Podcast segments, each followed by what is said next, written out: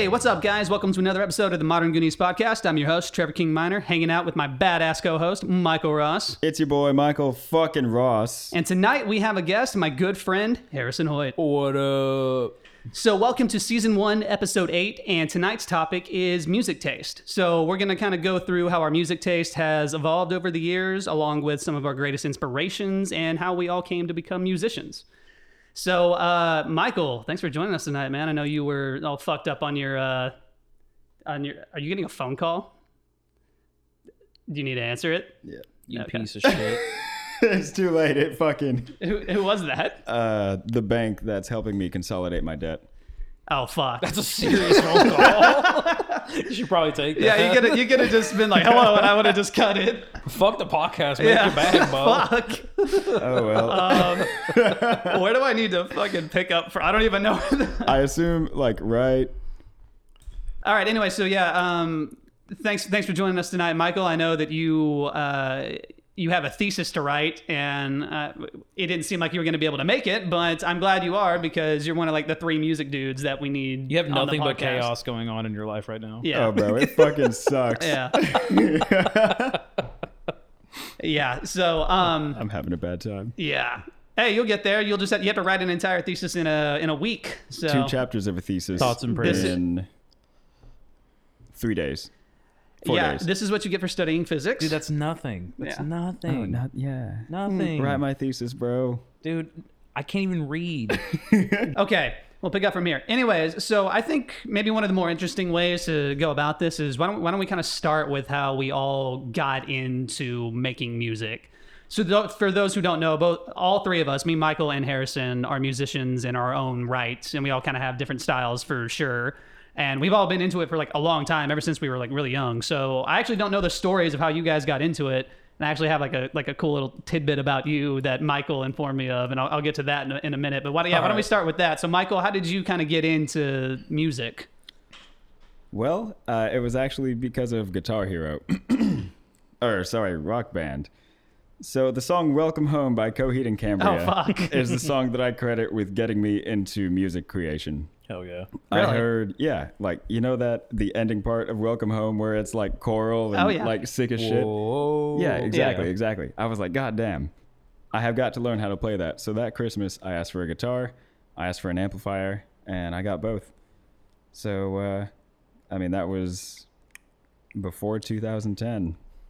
Really? Yeah, because that was when I was still living in Plano. So I got that shit. I started just fucking around on it. And then we moved to uh, Quinlan. And then Gary started teaching me how to do some shit. And then he gave my stepbrother and I a, like this, a multi track recorder. Oh shit. Like one of those, one of those real basic ones. Oh yeah, because Gary's like super into music, isn't he? Yep. Huh. Yeah. So from there, well, I mean, that's, that's how I started. We'll leave it at that. Okay, there we go. Harrison, what about you? This is now you're asking me how I like what got me into recording music. Just make like like picking up because you play guitar, Okay. so like just kind of like picking up guitar for the first time, learning your first instrument. Um, honestly, like a lot of the same reason, like what he said. Mm-hmm. And the only thing I can add that's different, um, aside from like you know playing Guitar Hero with my friends or whatever, like I remember specifically what like started it for me was I remember the the when I was 15, the year right before I got a job, mm-hmm. I was doing this is the golden age of doing absolutely dick the- all day long, and All so right. like I had any I had all day long to do whatever I wanted, right? And this is also like at the very end of when Headbangers Ball was on like MTV, mm-hmm. and like basically when MTV was like becoming ridiculousness, right? And so like I remember just at the time Metallica putting out Guitar Hero, their own Guitar Hero. Um, they just come out with a new album, Death Magnetic, and I remember just like it was just Metallica to the veins. Like it was just like always, and like they blew my mind. And so like I always remember just like hearing these riffs that like I just had to figure out how to play them because I listened to them so much that I'm like I feel like I was catching on to something. And Yeah. so like I remember um when we were friends like you got a guitar and i was like man there's no reason at this point i shouldn't get a guitar so i was Yeah. like i got one and How so dope. it started from there Wow. Okay. Yeah. That's pretty cool.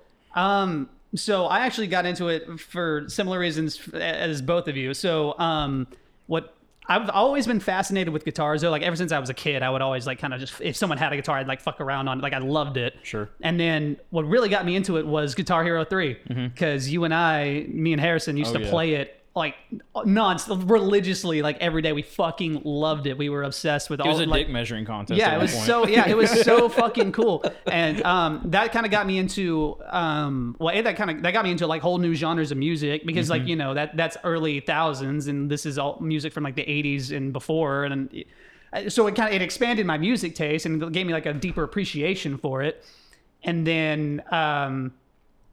I just, um I got a I got a guitar like one year. My my dad's coworker was like because I mentioned I wanted to start learning, and so my dad's coworker was like, "Oh, here you go." And so he gave me like one of his old guitars, and he gave me a um like like a book. It was a picture book of chords, is what it was. Okay. And um I taught myself to play guitar just by looking at the pictures of these chords. I didn't know. Was it just like a hand on a neck? Yeah, that was hand- well. So it was that, but then like right next to it, it would show you like Tabs. the strings of like Okay. where you would put your fingers.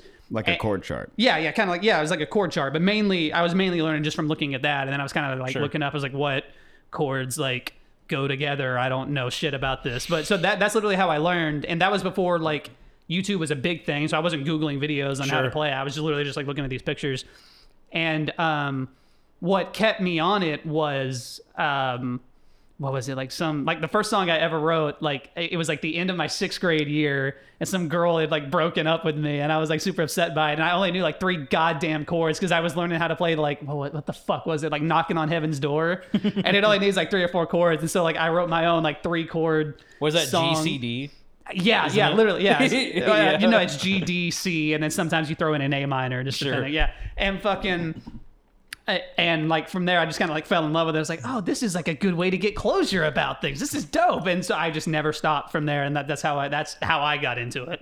Sure. But yeah, so how did you guys like actually learn how to play the guitar then? Like like what- like you like how did you actually pick it up? Man, so I took so at the time we were like like I mentioned, like you got guitar 1st Mm-hmm. and then um I got like a starter um Squier uh like candy apple red starter kit with like the shitty amp and everything. Mm-hmm. Yeah, Um so I got lessons. So uh I took lessons for about I want to say maybe a year and a half. okay. Um he was a blues guitarist. His name oh, that's dope. Oh my god, I forget his name, but he owned uh Peghead Guitars in Rockwall. oh, okay, okay. Have you ever se- have you ever been in there? yeah, I, yeah, I went in there. you ever a seen the old times. guy with the white hair? Um, it, I'd only gone in there a couple times, but I would go in and, and Okay. like browse guitars. So like at the time, I was some like little shitty kid that like just wanted to learn like metal. Right, yeah. And like I really wish I didn't. Yeah. But like I, I did learn something from him. Obviously, like I learned like my first song I ever learned was uh Wild Thing. Super simple. Um, and then he gave me like a blues tablature book like this thick, Mm-hmm. and um, same same kind of thing with tabs. Yeah. Uh, I didn't learn sheet music. I, I that shit is like a foreign language. I me. don't know. Michael might be the only one in this room that knows how to read sheet music. I do not know that how. that shit is like yeah I, I can't but i learned from tabs and um i learned like basic rhythm i guess you would say Yeah. and then kind of like what i was saying earlier i was after i learned like rhythm and staying on time and everything like mostly i guess on time um i was getting into uh more like heavier music like slipknot metallica um pantera. And so like i eventually like just kind of sold my way up to getting better equipment. And um ever since then i just like you and that and then at that time youtube was getting like covers on there. And like people yeah. were doing covers putting uh uploading tabs. And like ultimate guitar was becoming a thing if you've ever heard of it oh Um, yeah, I use it for everything. yeah yeah. and so like that's pretty much how i learned like everything like that and uh yeah just obsessing obsessing Yeah. is probably the best word to say Yeah, obsessing over trying to learn Yeah, that, that I mean that sounds about right. Um, yeah, I've got a bad habit of like for as long as I've been playing, I should definitely be better. But because I have a bad habit of like when I kind of pick something up to like do what I want to do with it, I kind of stop like learning like unintentionally because it's like uh, you get complacent, I guess. Sure. Um, but yeah, I always stuck with like I liked lead, but I have a very hard time of playing lead and like singing. I like to sing with my stuff. Yeah. And I, I find it very difficult to do both of those at the same time. So I've always just kind of stuck more with rhythm. Um, and I've just kind of like stayed there. I've picked up like more lead stuff, but I really only do that when I'm like recording music. I don't actually, you know, I, I rarely incorporate any type of lead along with the rhythm stuff. So I usually kind of just stick to that. But uh, Michael, so I know you, you mentioned a little bit about like Gary and whatnot, but how did you actually learn? Like just I mean, I just taught myself how to read uh, guitar tabs, which obviously isn't too difficult, but I mean, everything that I did, I started with uh, guitar tabs. And really, I had a, I guess I had a leg up on people who taught themselves because I had a music background when I started. Like, I was in orchestra, so I, hmm. like, I knew like how notes should sound in a scale Sure. and arpeggios Yeah. because we went over that in orchestra class. Michael plays the viola as well and the keyboard. Word. I didn't know that. No. Viola, at least I didn't know. Yeah. No, yeah. What what is that? I don't It's- even know what that is. It's a bigger violin with a lower range. So the highest, It's like a baritone violin.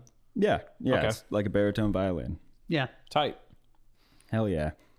So, I mean, yeah, I just practiced guitar tabs. Um, but really, even before that, like it was really shitty. I was just listening to songs and then trying to match the notes. Right. Yeah. Yeah. Man, I hate that. I've tried doing that playing to ear a little bit, and I fucking I hate it. I won't. do it. Everyone's done that. Yeah, man. it's like, uh, but um, so the thing I wanted to, I like pointed out a minute ago that I wanted to mention. So you know, you and I, we kind of stopped talking like a little bit through the years. You know, just kind of like going through like middle school and like early high school. We didn't really Right. talk like too too much. So um, we kind of fallen out of contact, and so I, I meet Michael, and we kind of are talking about maybe doing a band, and like. Michael blew my mind because I could only ever do rhythm, but then Michael would come in and just kind of like listen to something and just start writing like lead parts. Sure. I'm like, damn, I was always so impressed by that. And so I remember telling him one day, and I was like, because I knew a couple people that play guitar in Quinlan, and I was like, I was like, you might be the best guitar player that I know. I was like, you're really good, Michael. And he's like, hey, he's like, thanks, I really appreciate that. He's like, there's, I, he's like, honestly, in my opinion, there's only one guy that's better than me, and that's Harrison Hoyt. And like, literally, I just like stopped and I looked at him and I was like, Harrison? And he was like, yeah. And I was like, Harrison can play guitar. I didn't know that you had like completely learned to play guitar. At When this was point. this? This had to have been, I mean, what, 2011? 2011, 2012. It, it was ear- if it was not late middle school, it was early high school It had for to be early high school because Yeah. the first time I ever met you was in guitar class, or that guitar club thing in high school. I don't even remember Yeah. that, dude. So It then- has to be because I literally that was the first time I met you, and it was like, dude, yeah, I remember being like, this dude has a fucking sick Jackson, and I was like, hell yeah, Yeah. So okay, maybe ninth grade, 2000. Oh yeah, for you, 2012. Okay, that's Mm. Yes. wild. Yeah, so he hit- I appreciate that. he hit me. Thank He you. hit me No with problem, that, and I was like, Harrison, like Harrison Hoyt. He was like, yeah. I was like, holy shit, I didn't realize he like completely picked up guitar. And he was like, yeah, he can do like pinch harmonics, and I, I cannot do that. He was Oh, like, dude. Harrison's like really good. And I was like, holy shit. I was like, well, good for him. Good for him. You can man. ask uh, Sawyer how much I annoyed him with those. So like that was like the first like extravagant thing I learned. Like Yeah. because like I I had pretty much learned how to do chugs and I pretty much learned how to do like a heavy rhythm section, Mm-hmm. right? And like when I learned how to do pinch harmonics, if you know anything about Zakk Wylde, Oh, yeah. you know Yeah. that dude is just like over the top with it. And so like I would like we the first song I think I ever had recorded with Sawyer was a cover of like Crank That. And it was like Oh, a really? guitar. co- It was something like that. Yeah. But like Sawyer's doing like screaming over, Yeah. and I'm just going. it was just ridiculous. It was so stupid. But like, I, like I, I got a lot better at it. But like, yeah, dude. Like once you learn how to do that, I feel like everyone goes over the top with it. Well, yeah, I feel like it's hard not to because then you Oh, kind of yeah, start feeling like a exactly, god. And you're like, exactly. I mean, just me learning like basic act scales. I'm like sitting there fucking Oh, yeah. just sliding around on those until my fingers are basically bleeding. For sure. yeah, shit. Okay, so um, to kind of jump topics and go down some of these uh, a little bit. So, what was some of the music that y'all were interested in, like kind of growing up? Not not quite to middle school, because I feel like when your music taste really starts to develop, it's around like middle school to like early high school. I feel like that's when you really kind of start getting a sense of what it is that you like. But what is it that you guys were interested in, like kind of like before middle school? Like, what did you kind of grow up listening to? Three Days Grace, Breaking Benjamin. Um let's see. So Three Days Grace, Breaking Benjamin. Uh, who had the Simple Plan? Shit. yeah. Okay. uh, yeah. Jimmy Eat World, uh, Priestess, Disturbed. Like hmm. all of these people.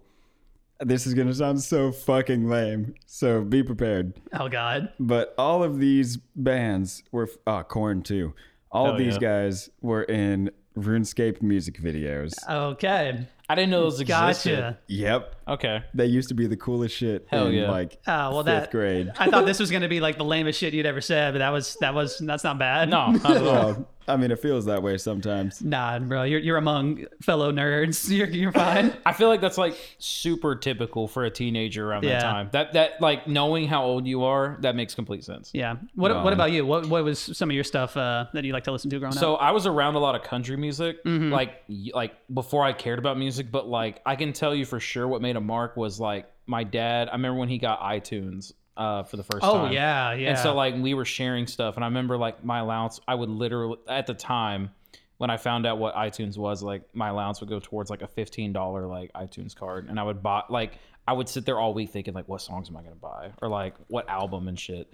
And so um, my dad when he first got it, he we would always drive around. Um, in the summertime, I remember this specifically when we were living on the lake, and uh, he would pull out his iPod Nano. Is that the one, the black one? oh, the big black one, like that it was wasn't like fat, but it was like it had a camera. It was the first one with a camera on it. oh, it was like the iPod. That would be like the Touch then. It I wasn't thought- a touch. I thought the Nano was the one. it one had a that was, circle like, still, really but it had a thin. tiny screen. oh shit, I don't know. Anyway, which that one. one. Um, and it was Van Halen, Whitesnake, and uh, like REO Speedwagon, like a- basically like '80s hair metal. Okay, and like yeah, I yeah, remember just absolutely fucking loving Van Halen, and like it, I think that was probably the first bit of heavy music I listened to. Something I and I'll probably mention this one or two times, but like my morbid curiosity once I hear something just kind of like ridiculous, always peaks with me in music. And like at one point, I mean, I found it already where there's a wall of like ridiculousness when it comes to music, but Mm-hmm. like I think pushing the envelope is always something that draws my attention. Yeah. Mm-hmm. Like obviously with Van Halen, Eddie playing guitar is what brought my attention. Um, high vocals, you know, wow, Yeah. type shit like that. Yeah. But yeah, it was definitely 80s music for sure. For Really? sure. Yeah. yeah. that's kind of so like before that, I want to say around like because like I said, whenever Guitar Hero 3 came out, it kind of like really opened up my music taste to just like a whole other world. I was like, I didn't even realize, oh, you can listen to old shit and like it. Like, you know, you didn't even didn't even realize you could do that. I think beforehand, I, I always liked like pop music as a kid because my mom would constantly just be fucking jamming on sure. 106.1 mm-hmm. and then my dad my dad was always up to date on technology so like you know as soon as the first like itunes and ipod came out he i mean he was like early adopter like day that shit comes out my dad had it like and um, so you, you would hear you would hear stuff but no even when i was when i was young i was but when i was young i always really liked um like pop punk music like that was always kind Sure. of my like i feel like i've always had an affinity towards that because i um listened to like Simple Plan. Like when that first Simple Plan album came out, I had that shit like in the car on repeat, nonstop, like in my own little like radio I had in my room. I loved that fucking album. Heartbreaker. Oh yeah, and then dude. um, what was it? And then Simple Plan. Like my dad was a big Simple Plan fan. So Really? not not Simple Plan, motherfucker. Sum Forty One. He uh, my dad was a Oh, big. Oh, really? 41. My dad was a big Sum 41 fan, so he had like their their first few albums. My dad actually met them on a plane No once shit. and got like all their autographs. Like That's yeah, they were they were flying all flying into Dallas uh, together. I always had like yeah, I always had a, a huge affinity towards kind of like pop punk in its own way, and then just like general pop type stuff because my mom always had like 106.1 play in, and that was kind of like what she liked to listen to. But then when I got to um, like when Guitar Hero 3 came out, we were listening to that. Like it was like 80s, 70s. Like I Mm-hmm. Oh, yeah. loved Led Zeppelin, Sure. ACDC. I was a huge fucking fan, and then probably my favorite was uh Guns N' Roses. I loved, Oh, I remember. I fucking It's- loved Guns N' Roses. It's so funny that like I I think Guitar Hero was so important. And Yeah. like no joke for the time period, I genuinely think it is half of the reason half the people I know and like the people that are around my age probably got into music in general. Like Yeah. aside from my dad showing me 80s music, like I covered that, but like I like I mean I same thing for you. I mean like on the way to school, my mom had 106.1 going, Yeah. Kid, Kidd Kraddick in the morning, shit like that. Rest in peace. Oh yeah, Kid, oh man, dead. Kidd Kraddick, fucking, Fucking yeah. Every morning, yeah, going to school, my He mom always played had. my mom's. I think he DJ'd my mom's prom or something. like Really? that. Yeah, he used to do DJs. I think That's fucking But cool. Anyway, I remember like so vividly that you were idolizing the '69 Les Paul, and it was like Yes. you coveted guitar, and it's so like I, it's still a good looking guitar. Yeah. and like I remember, uh, I will always remember that and then Oh, yeah. I remember you liking Guns N' Roses, Tom Morello, obviously. All, Oh yeah, Rage Against yeah. Rage Against the Machine. Fucking oh, I, lo- I love them too. And it's uh, another thing you mentioned that's funny. So when your dad, uh, I remember riding in the back of his truck with you, and he gave us his iPod, Mm. Uh-huh. and we were listening to his songs on there, and there was this song by Metallica called "So What," Uh huh. and I remember we would play it and just cry, laugh at it because it's so fucking what, and like it's like I fuck fuck, I shoved my cock right down his throat, and it's like Oh, yeah. I remember like as a kid that was peak humor, and like we Yeah. would just laugh for days at it. Yeah, that's fucking hilarious. It's so funny. I've forgotten dude. that. That's funny. Um, yeah, good ass times. Damn. Yeah, no. So that, that's kind of where a lot of my my music taste laid. Yeah, like I love like Guns N' Roses was just Sure. that- yeah. They're good. I mean, I definitely think they're really overhyped. And like, I'm probably gonna say a lot of hot takes, but like, uh, I definitely think Slash is a good guitar player. I had this discussion before with uh, Sawyer, and like I said that he's a really overrated guitar player because he doesn't know when to stop. Kind of like Zakk Wylde too. Like, I think. I mean, honestly, my three the three coveted like metal guitar player I say metal rock guitar players in metal Kirk Hammett from Metallica Zakk Wylde from Ozzy and Black Label and then um Slash they just don't know when to stop and they their gimmicks run through time and they just like they just Yeah. they never change and you just know like a riff from them when you hear it like you can just tell like if you if you played it with no description I'd probably could tell you if it was them or not Okay. Um. So Michael, you have joined us again. Yes. How how was everything good? Yeah, everything everything is good. All right, there we go. good. Papa bless Yeah. All right. So we'll, we'll hop into the next one. Okay. So what was kind of you know you're coming into middle school with some of like your middle school jams. You know your music is probably starting to warp a little bit at this point. I think I feel like everyone's kind of does. So Michael, what was kind of what was some of the stuff you were listening to?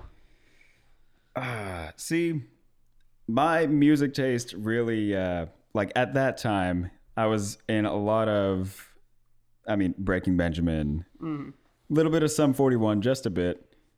Simple Plan, Jimmy Eat World, like basically the RuneScape stuff. It Yeah. wasn't until high school when everything just sort of coalesced and then like branched out like a fucking tree. It felt like. Oh, okay. Yeah.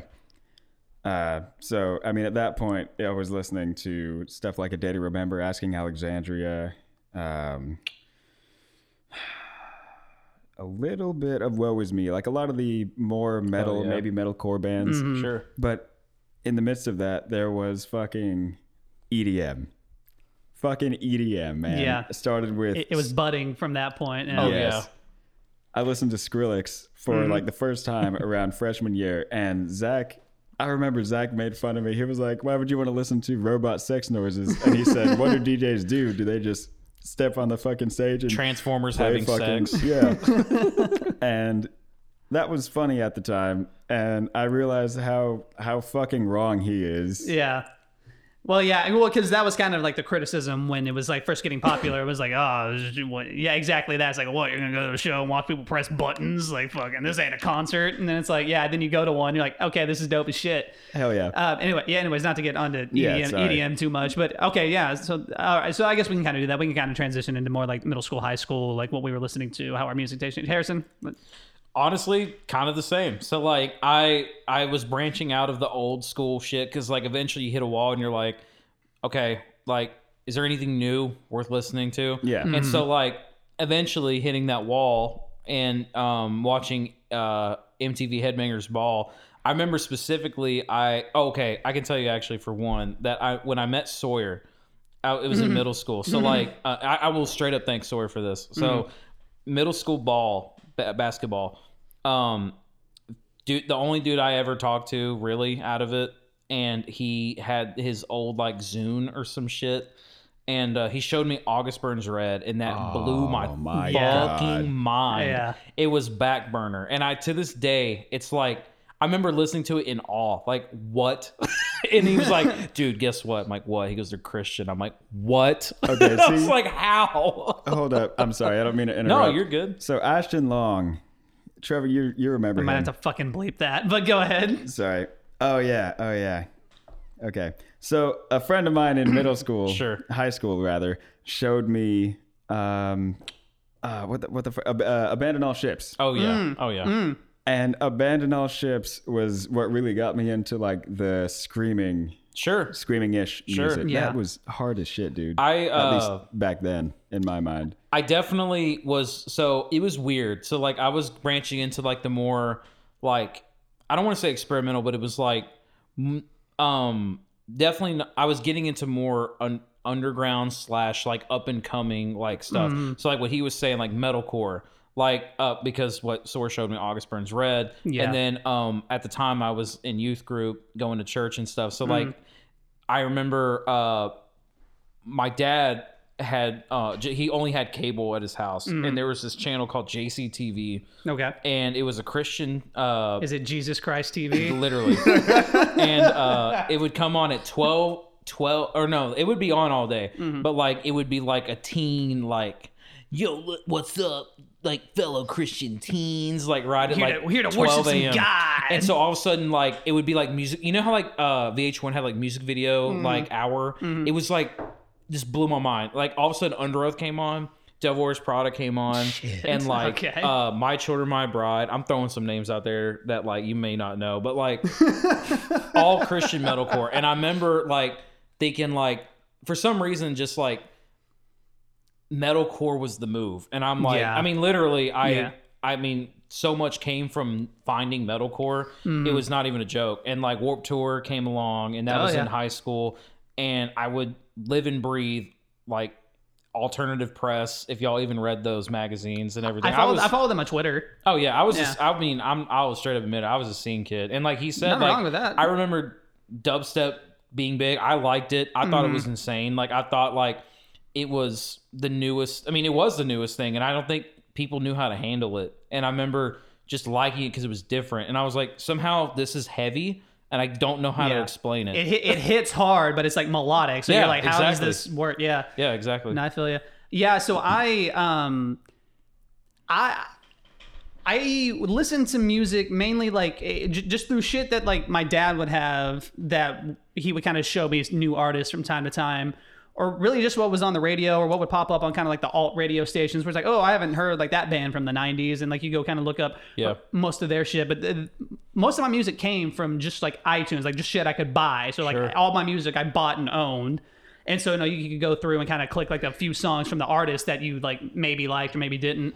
But that was really my only way of finding music. So like a lot of the stuff that I liked was like pretty mainstream. Like I was a huge Coldplay fan. Like I loved Coldplay. Like that was kind of and then, you know, just like kind of popular like Green Day. I was a fucking huge Green Day fan. Weren't you a big fan of Cranberries? Yes, I loved the Cranberries, and I, I discovered them because they were on my dad's fucking iPod. I loved the Cranberries. Okay. Um, so that was kind of my way of like finding music, and then all of a sudden, so like end of my freshman year, John and Mark introduced me Mark, to uh, Edgeit. Okay. Introduce me to the fucking service that changed my life, and it was fucking Pandora. like, like seriously, I was. They were like, "Hey, you should like listen to this," and like I was kind of like skeptical. I was like, well, "What the fuck is this thing?" And they're like, "Yeah, it just like plays radio stations." I was like, "Well, you have the radio for that." Like, no, just like you can pick artists. Like, here, just try it.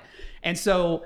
It, like it was like it, like Michael said earlier, like a fucking like a tree just completely Oh, yeah. branched out, like bloomed like immediately because like I could put in like my couple artists that I like, Sure. and then now I can f- I'm listening to songs I didn't even know fucking existed Sure. because of Pandora. And so like that's where so I kind of missed like the scene scene like moments because a lot of people were kind of getting into that in like middle school Right. and I wasn't getting into it until like you know like almost my sophomore year basically so like i kind of missed like some of these artists and people like oh yeah i've been i've been listening to them since i was in sixth grade and it's like i literally got that a couple times like okay well i just found them and they're cool so fuck off but um Sure.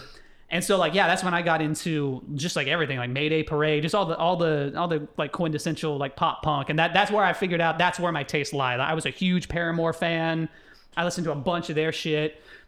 and then I was super skeptical on A Day to Remember for a really long time because I didn't like screamo at all. I hated it. Sure. Like I was like I would shit on it all the time. I was like, it's not even fucking music. You're just screaming into a mic like "Durr," like fucking. I just, I thought it was so dumb. That's what they But the one song that changed that changed my opinion entirely was John and Mark showed me "If It Means a Lot to You," oh. and I was like, I was like, wait, hang on. These motherfuckers can like make normal sound and music. Hold up. And White then- girl moment. Yeah, and I was like, I was like, hang on, they can make like normal music, and then so from there, I was like, I was like, okay, this song's good. Maybe I can like kind of, it like that introduced me to it, and then from there, it's like I I loved I loved fucking Screamo. I was a huge A Day to Remember fan. Sure. Um, That's a good album, man.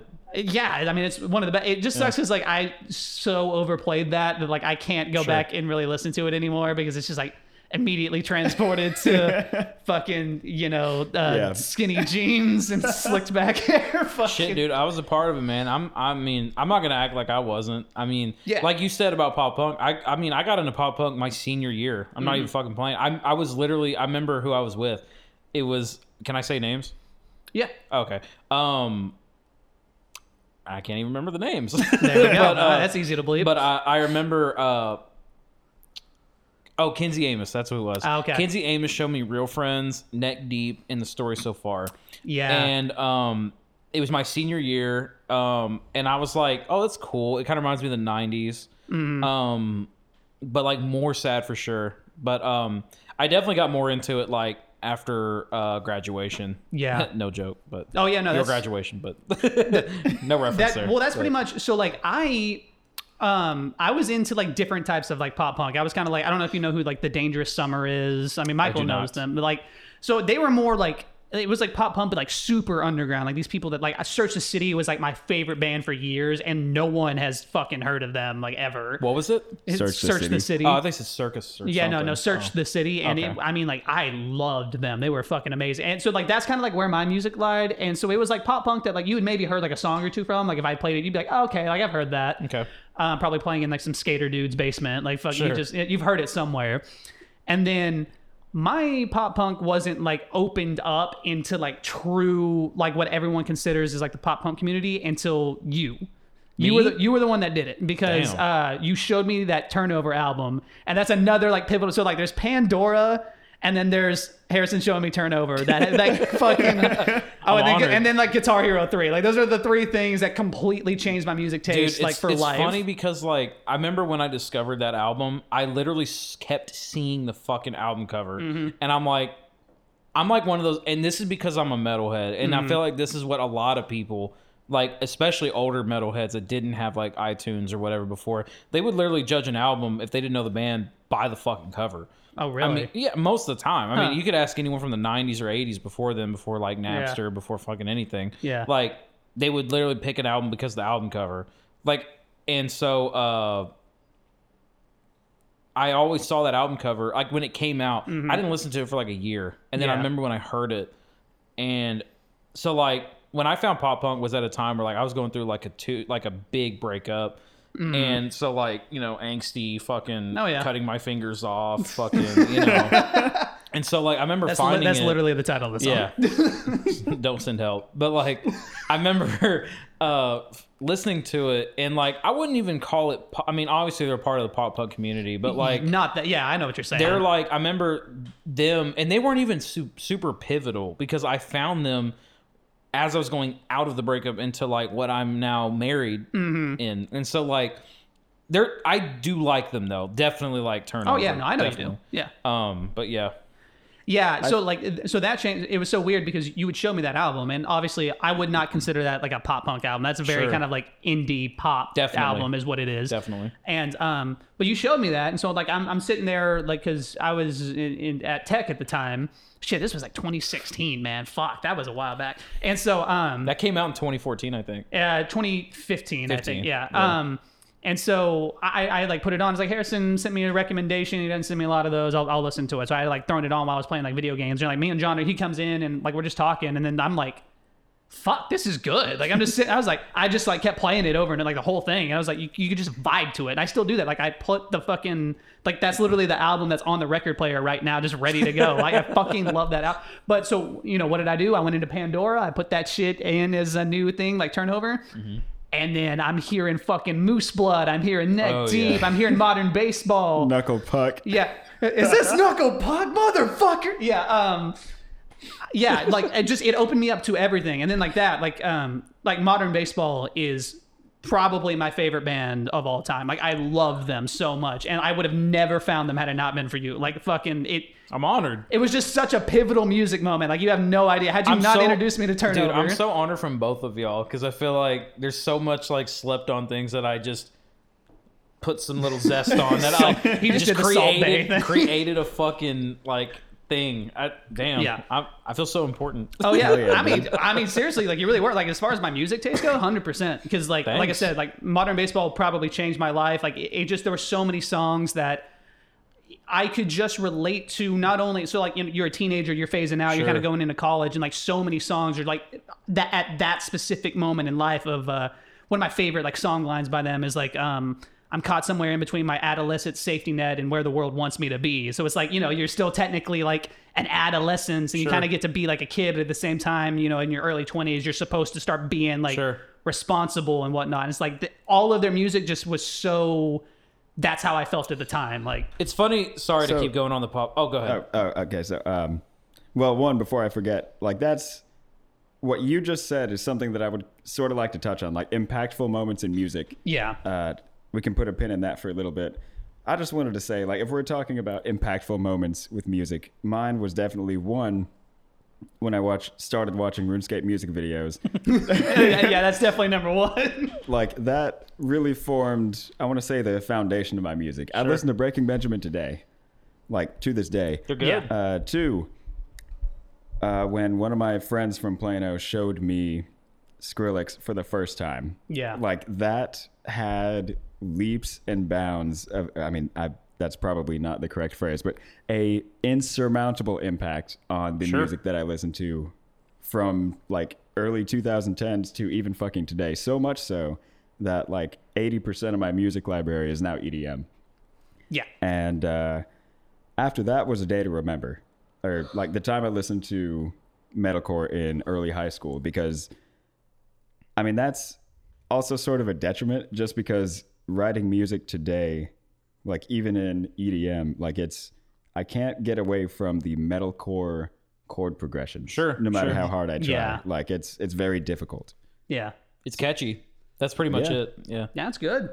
but that's that's what i got about that influence Yeah, influ- well, I mean that that's another like topic that I kind of had in there was like the mu- like kind of the moments that influenced you more than anything else. Um, but so what was um, so here's one. So what's kind of how has your music changed just from like leaving high school until now in our early tw- early to mid fuck our mid twenties? God damn, we're all about to be 25, 26. yeah. Um. So yeah, from now to kind of like our mid our mid twenties. Like, what is, has anything changed for you? Like, what's really Harrison? Why don't you go first? Because I know you kind of So, yours is going to be similar. You're so. asking like, what's our music taste like now? So like like kind of like so like you're 18, you just finished high school. So like how has it changed from there to now being a 25 year old? shit. Like well like what it what's like the main difference? What's like anything that feels different to you? Like how does music feel to you now? Um, damn. So I listen to a lot of shit. Um, I definitely couldn't cover it all, but um, I mean something like I did say before. Like I grew up technically listening to country music, but like I couldn't remember any of it. Yeah. But like I definitely listen to country music now, and it's like a weird thing because I shit on it so much as a kid. and I, feel like it's I'm easy the to shit on. exact same way. Like my dad always had like the CMT countdown on like oh. every fucking oh, no, Sunday. No, okay, like, yeah. Let me let me rephrase this before someone comes after me. I'm not saying like radio country. Yeah, Pop, yeah, yeah, I, I'm gonna stay right Yeah, now. yeah, it's like the- I don't care if I hurt your feelings. Pop country is ass, and I'm considering Keith Urban in there Oh man. after 2000 like five, I guess. But like, Okay. like Uh, I listen to anyway. But like I listen to country. Um, I listen to a lot of extreme music. Mm. Um, so like one of them being like "Full of Hell," which Mm. literally is considered grindcore noise. And Interesting. literally, okay. So the only way I can explain this band is like I've seen them twice, and literally, it's just not it.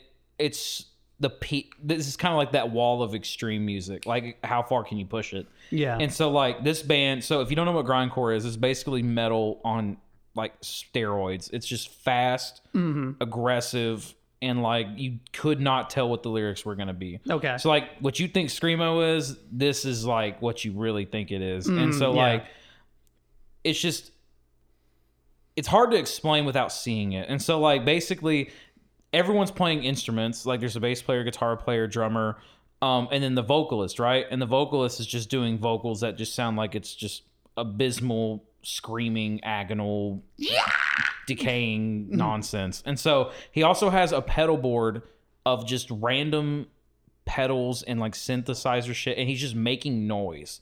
Literally, it's just adding background to it. Yeah. it's just chaos. It's absolute chaos. Yeah. Um, definitely my extreme music taste has peaked. Um, So why? So why is that? Like, what, do you know Um, of any catalyst that might have like kind of spurred you into that? like a band Like- specifically. Well, may- maybe a band or just like a reason that you're, you you kind of have okay. like morphed into that taste. I can definitely tell you. So Okay. again, MTV Headbangers Ball. I was I could tell you exactly where I was when this happened. Actually, I was at Zach Ravel's house. Oh God! Shouts out. Um, he was asleep, and I was just sitting in his bed, um, about to fall asleep, and all of a sudden I heard this band called Cattle Decapitation.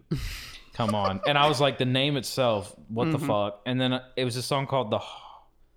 Ooh, I know it was off the album Harvest Floor. I can tell you that. Okay. Um, this band is still current, but again, this is a band that is grindcore, and so this is at the same time I knew about like August Burns Red and metalcore, and this is when I realized you could push it further. And so like this shit blew my mind. Like it was like inhuman fast. I couldn't believe it was real. Like I was like, what?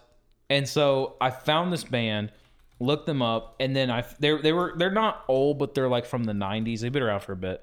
And then I found out other bands from them, and then from there came listening to bands like Black Dahlia Murder, and then like just aggressive bands. And like there's just something that like I touched on earlier, like this morbid curiosity mm-hmm. that like, and that's with I mean anything, movies like. Uh, Oh, I know for a fact with movies, we've Oh always yeah, kind of had like that, it's with yeah. anything for me. Like I will always try to look for something that's like just pushing the envelope. Now, obviously, and I'm not saying I'm gonna like it always, but like, Yeah. there- th- like as a kid, I just couldn't believe it. Like I was Yeah. like, holy shit! And like I saw the skill it took, and I don't know how I saw it, but I Yeah. did. And then I, with finding that like cornerstone of like extreme music, you do find some bands that are like, okay, you're just talentless. but Right, like, yeah, like no, straight up, I 100%. admit, I'll admit, uh, but like in front of everybody, like there is straight up versions of like what you would call screamo that is like no talent. Like it's just Oh, well, yeah. nonsense. Well, I And, feel like, you can find a couple of those guys in just about every genre. Oh, though. yeah, like, for that's not- sure, for but I mean, like something you're good about though. I, I feel like with just a lot of things in general is that you- you're kind of really good at finding like you find the art in a lot of kind of like the more morbid or more like uh, kind of like hipster out there things that people aren't really like um, I would say just like normal everyday people aren't willing to like even consider might have like artistic value. Like you've always been kind of good about that though. Sure, and I mean, I I, I won't sit there and act like because like I guess when you say that, the first thing that comes to most people's not most people's minds is like, oh, like you like shit that's not cool, or like you like shit that's not cool. Oh, well, I didn't like- really mean it like that. Well, I'm just, I think yeah. some people will, but like I think what really was the like uh, the second cornerstone for that was going to like shows, Mm-hmm. like seeing like raw like people my age doing it was pretty crazy, and I think that's what really spiked my interest to make music too. And um, yeah, I mean that's pretty much it. Like after that, that's pretty much where I am at right now. Okay. so Yeah. that's where I am now. Okay, so I'll go and then you can go because, like I said, I think your answer is like semi-similar. Sorry that was to- so long. No, no, you're, no, you're fine. No We're, yeah, it's a podcast. We get to talk about shit for a while. Um, so I, I would say the way that my music kind of changed from like, you know, ending high school to to now is that I would never say my music was like angsty. I was never I was never into to music just for the the sake of like, oh, this is you know, kind of pushing the envelope, or that this is like, oh yeah, they, they hate their parents. Like I was never, I was never kind of like into that. I, I always cared a lot about uh, like lyricism and you know a good meaning in a song. Um, but it was definitely more like like harder punk when I was in like high school. I would say like like like Search the City and stuff like that. Like like you know. Yeah, yeah. Um, but then the way it changed is um, it, it mellowed out like quite a bit, and it kind of it, it matched. My music has always kind of matched like the stage in life that I'm at. Um, so you know, when you're younger, you don't really have like a whole lot of like cares, worries in the world. It's kind of like more punky, like upbeat type shit. And then you get older, you start like really having to think about shit. Then it's kind of like more the modern baseball. Like, okay, shit, is this what it's like to like start growing up and finally like entering into the real world? Um, and kind of like okay, you get like some of your first like real world like heartbreaks, and you listen you listen to some of the like the the neck deep stuff about that, and then you and then you start progressing kind of like to you know, there's a lot more. I would say there's a lot more music that I would listen to that is a bit more like existential. It, it got more existential and more like you know, what is the meaning of life? What what is like what does it even mean to like be sad or to be like happy? Like it got more existential. And then you know, I was on kind of like the like the chill, um, like turnover, kind of like dream pop stuff, and then just kind of like chill pop punk. And then I would say here here lately, kind of now that um, you know, I found my way a little bit more like in life. It, it, is mellowed out completely. Like it, it's mainly kind of like new wave 80 synth It's more kind of like poppier and upbeat, um, dream pop type stuff. J- just kind of like like feel good, feel good music because it's like like I said, it's always kind of mirrored the way that I've kind of like the stage that I've been at in life. Um, so you know, who knows where it go where it'll go from now. Like now, when I was a kid, I never appreciated like any kind of country, but then I get older, and now now I do. Now I now I do like some of like the dumb shit, like the like I. one of my guilty pleasures is man, I fucking love Old Dominion. I fucking I love them. Like they're so good, and it's like you know just kind of like mindless like. Oh yeah, like she's looking at me, she's looking good, like kind of music, like. But it's like you appreciate that more as you get to kind of like a point in your life where that that's how you feel in life and like I said, I feel like it's always kind of that's what how my music has always been. It's always mirrored how I felt. Um, It's just growing up. That's yeah, yeah. I mean, basically, like I feel like I feel like it's it's matured in, in certain ways, like less. Like I said, I was never into super angsty music just for the sake of angst, but like it is, it is less angsty for sure. It- It's less like oh everything sucks and I'm sad. Like it's it's a whole lot. Yeah, it's a whole lot less of that. Um, It's funny because like I don't listen to pop punk. Well, okay, I'm not gonna say that. Like I think the only band I listen to currently that's pop punk is Story so far. Mm-hmm. Um, but like, I mean, the time I was listening to them, they were the same. Like I was going through the same shit. Yeah, like you were exact- yeah, exactly. And I feel like it it definitely is a more effective depending on what you're going through. And for me, like I'm not gonna sit here and be like I'm always fucking angry. That's why I listen to extreme music. Yeah. But like like straight up, I wake up in the morning and like sometimes I'll either listen to a podcast or I'll listen to like fucking Bolt Thrower or like a band called Obituary. Like it's just to get up, like wake Yeah. up. And Yeah, like it's not like I'm cranking it, but like I mean shit, even now, like I mean I'm not even old. And like sometimes I'm like, okay, sometimes this metal music shit is like too much. So I was gonna say that, uh, like me and you, Trevor, like we had very similar, like a lot of overlap in our music tastes. in oh high yeah, school. yeah, a lot. Uh, but I think some of the stuff that you didn't listen to, I mean, primarily EDM, basically. like before, when I would listen to music, it would sort of be to relate to the lyrics because, uh, I mean, I everybody does, but I distinctly remember going through a breakup and being like, "Damn, this song, this song be hitting." Oh yeah, oh yeah, Sheesh. oh yeah. We all we all know? have those. Yeah. We all have those. And I think I was actually thinking about this in the car like just a few weeks ago. Like lyrics used to be the most important thing in a song. Like, okay, well, actually, it was guitar, like how the instruments sounded, and then lyrics. Okay. But as the years have gone by, lyrics don't even matter to me as much as the musical technique. Like getting involved in electronic music production is like you really see how much skill it takes to make some of these sounds. And so like when I'm listening to this fucking when I'm listening to this EDM, it's like a sound that's like half a second could make the fucking song. How to feel like a sound. yeah. Yeah. Yeah, um, yeah. That's a good way to. Yeah. So, I mean, I was listening to a song today in the car, and there's this one point in the song, uh, this specific song that I really like, where like the music just coalesces and then just fucking drops, mm.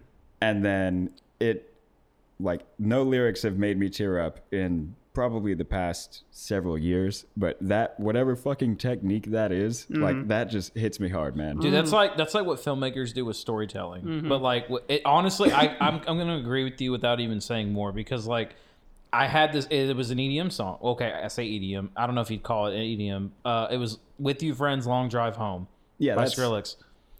Skrillex falls under the massive umbrella category Sure. of EDM. Like, I didn't want to gatekeep. I just know No, I people are got like, you, I "Oh my god, what?" Like, no, but We're all gatekeepers. I remember here. when I heard that, like, I was like, "Damn!" Like, I feel it. I've had that with two songs. That one and "Never Forget" on the Halo. That's the name of the song on the Halo Three uh, original soundtrack. If you heard it, it's like the loading screen when you're playing multiplayer. It's like dun dun dun dun dun dun. Is that da, da, da, da? Yeah. Yeah. yeah. Dude, dude, every time I hear it, I'm like, bro, I'm trying to play with my friends and whip ass. And I'm like, I got a tear in my eye. Like, what is this? They, they, they, int- I feel like Halo intentionally does that to chill you out. And they're like, all right, you about to whip ass. Yep. We don't want to play no like Call of Duty, like, dum, dum, dum, dum, dum, dum, dum, but they're like, yeah. Dun, dun. I love that song. I agree with you though. I feel like I can respect like I mean lyrics take talent for sure. Like Definitely. But writing emotion out of just sheer notes is like that's talent. That I can respect it more. And I don't mean anything like no shame on it, but like I can just respect it more. Yeah. For sure. So that this is actually one thing we can go ahead and segue into this that I did want to talk about is that when you guys listen to music, and I know you, you answered this a little bit in what you just said, Michael, but when you listen to music, what is it that you really look for or that really speaks to you when when you're listening to a song? Like what what is it that you really like the most about music? Michael, we'll hold off on you again. Keep answering questions before they come up. But uh, Harrison, so what what is it that you kind of look for the most in a song? It honestly depends on the genre. Um, because I expect certain things from certain genres. Um, and sometimes that can be a bad thing. And I and just because like um like with certain genres come certain tropes, I guess. Kind of like, you know, like movies. Well, and they're called genres for a reason. I mean, right, yeah, exactly. And so, uh, like, I guess one in particular that I can say that like I found a new thing about was, uh, um, aside from pop punk, I always felt like I hated that I couldn't relate to it because there's been a lot of like, like I've struggled a lot aside from you know the breakup, you know, like obviously getting married and going through school while trying to throw a fucking wedding and you know barely working a job that could pay the bills. Like I struggled a lot and like um obviously with that pop punk didn't happen like it should have because I expected it to. For Lainey it did. In fact, when Lainey met me, this is my wife, Lainey, she uh she found Citizen from me and like literally got a tattoo of it within like I think a year of meeting me. They're a good one. And she was like, if you leave me, I literally will not like I will cut this off my leg. and I'm like, okay. But No- no anyway. pressure. but anyway, um with that in mind, um shouts out to Zach uh, Wright. He showed me um the new face of country music. And this Mm. is literally why I found country music again. So I'm used to like what I grew up around, which was 90s country, which there's a lot of good country music in the 90s, but there's a lot of bad. That's like when the pop country was kind of segueing in. You were starting to see pop. Well, well, well, did, well, did you know that like George Strait when he came around was actually like at, at the beginning kind of like lambasted because he was considered like pop country. Oh, we're he- not we're not about to slander George Strait. No, no, no. I, I love George Strait, Yeah, but yeah, I'm yeah. just saying like like he like he kind of actually kind he, Oh, he was kind of he was the forefather of can like pop country. Yeah. I, I don't know how anyone can hear Amarillo by morning and not Yeah. fucking almost shed a tear. I guess that's a Texas thing too. But anyway, Yeah. Back to what I was saying. So like, um, I was struggling through a lot of uh, just basically. Fir- it was the first time I was actually mostly on my own without any guidance. It was just me and Lainey. Right, yeah, And yeah, yeah. um, you know, there's a lot of people. I mean, you guys. I mean. You know, mostly doing it on your own, you know, without like a girlfriend at the time Mm-hmm. or a wife or anything like that. And so, like, struggling with another person a lot of the times is like kind of hard to grasp because it's like you're fa- like it honestly kind of feels like you're failing with two people sometimes. oh no, I totally get and it. yeah. like not no shame on my wife Lainey or anything like that, but like I remember uh, Zach showing me Sturgill Simpson and uh, Tyler Childers, and Mm-hmm. Really this good. was like straight up a new leaf, like kind of like Mm-hmm. what you're saying, the spiderweb effect. Like I couldn't believe how good it was, and then even with that new era of country music, I ended up finding their inspirations that were old and like great, and I was like, oh, Oh, yeah, yeah, There's yeah. been really good country music for a while, and um, it was like kind of to me. I and I I, I told Sawyer this before. I feel like country music and pop punk could learn a lot from each other. And then honestly, I think they honestly Oh, yeah, I- they're they're yeah, grown yeah, up. yeah, I genuinely think this, and you can cancel me if you want to. I don't give a fuck. I straight up think pop punk and country peop- and country artists are the same people, different genres. They're the same thing. I could, I could. That is so. I think that's a really cool parallel that it's you just straight said up. there. Like it is. that. I, it's I exact- honestly, polar opposites, but they're the same thing. I, I know people like Zach when he's listening to this, he's gonna wince at what you just said. But I fucking no, I completely agree. Like if you listen very to true. if you listen to a lot of like pop punk, and you listen to a lot of like country that's kind of that they say a lot of the same stuff just in a completely different way. Different like tune. they just they Yeah. just put it out differently. No, I complete that. No, that's a good parallel. so that's the a good song parallel. "The Dead Don't Die" Uh-huh. by uh, Sturgill Simpson. It was in a movie called uh, oh fuck, I think it was called "The Dead Don't Die." I'm probably dumb, but might like be. anyway, it's a song about the afterlife. Mm-hmm. And then he made a song called "Let Go." This is Sturgill Simpson, and like it's just grown up shit. Like literally, it's just. I mean, even pop punk talks about grown up shit. But Oh, like, no, like, yeah, like a you lot. like you were mentioning with pop punk, I feel like pop punk applies to people our age very well.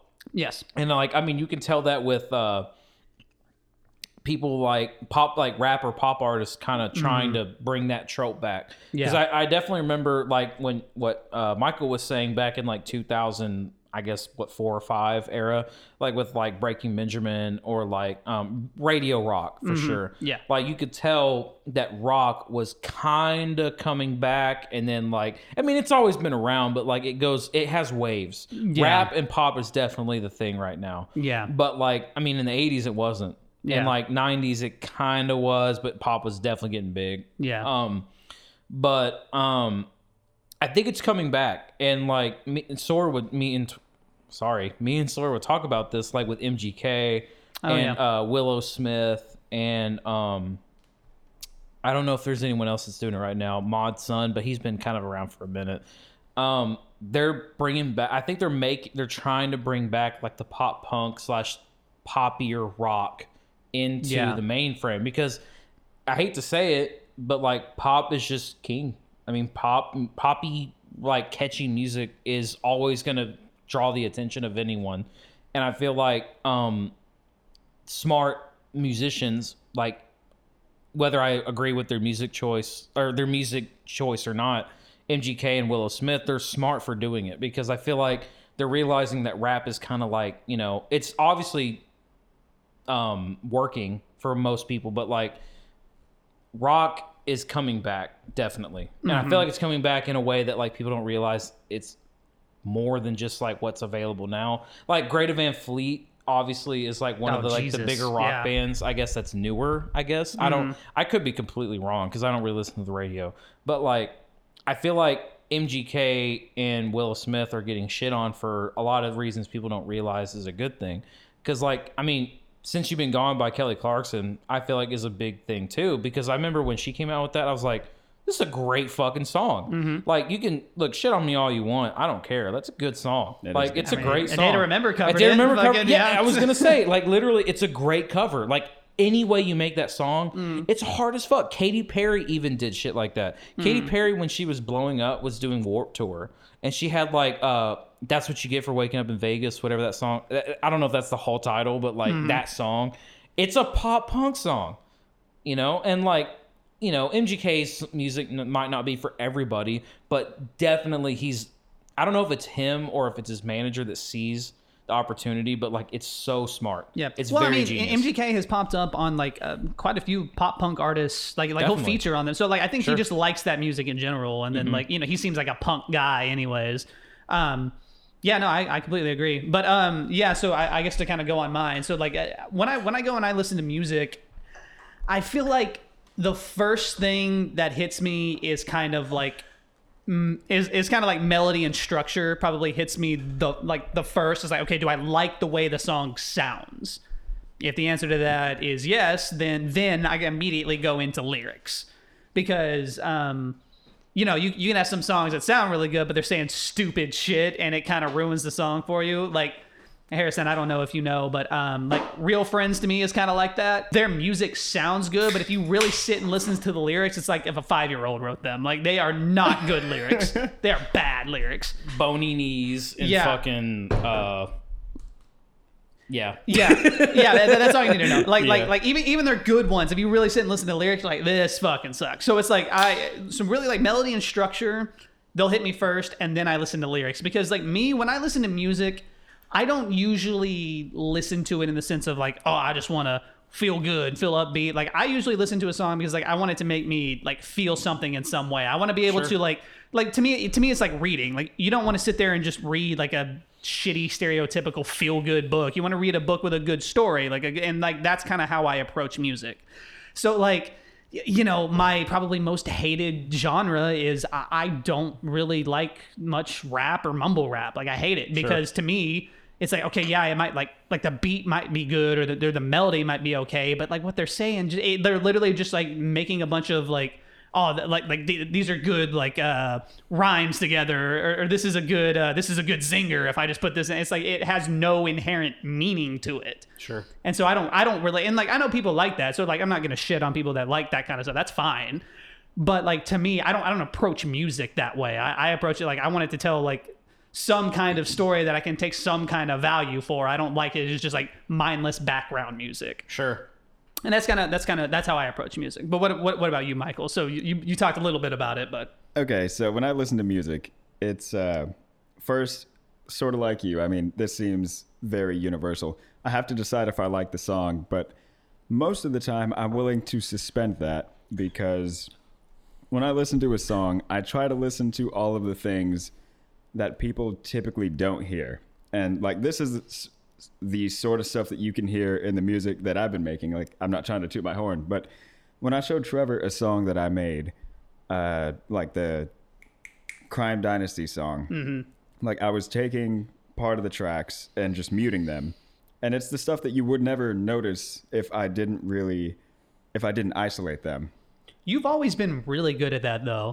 Um, cause I remember even when we were kids, you would be like, Oh, I love this part in the song. Like, hang on, wait for it, listen to it. And then like it would hit and I'd be like, okay, I don't know what the fuck he's talking, but like, like I can't hear it. But then like, he'll sit there and really explain it to me. And like, he can hear like the very minute details in songs that I feel like a lot of people don't have an ear for, but if it was lacking that, it would, you would maybe notice it and realize the song's not as good. I feel like you've always been good about that. That's the shit that I look for in a song. Yeah. Like if I can hear that, like I'll play the song over and over and try to see if there's anything else.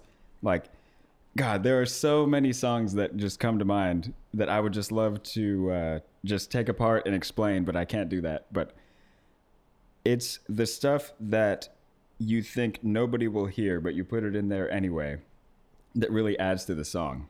Like if you have enough of that, no matter what your lyrics are, no matter what the song sounds like, like I'm fucking in.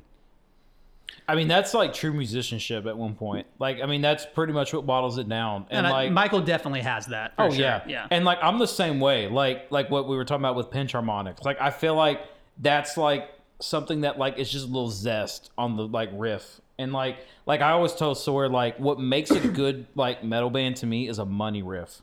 And what I what I mean by money riff is like that one riff that's just it it gets you. Like you're just like invested. Like one of those you can see it coming from like a mile away.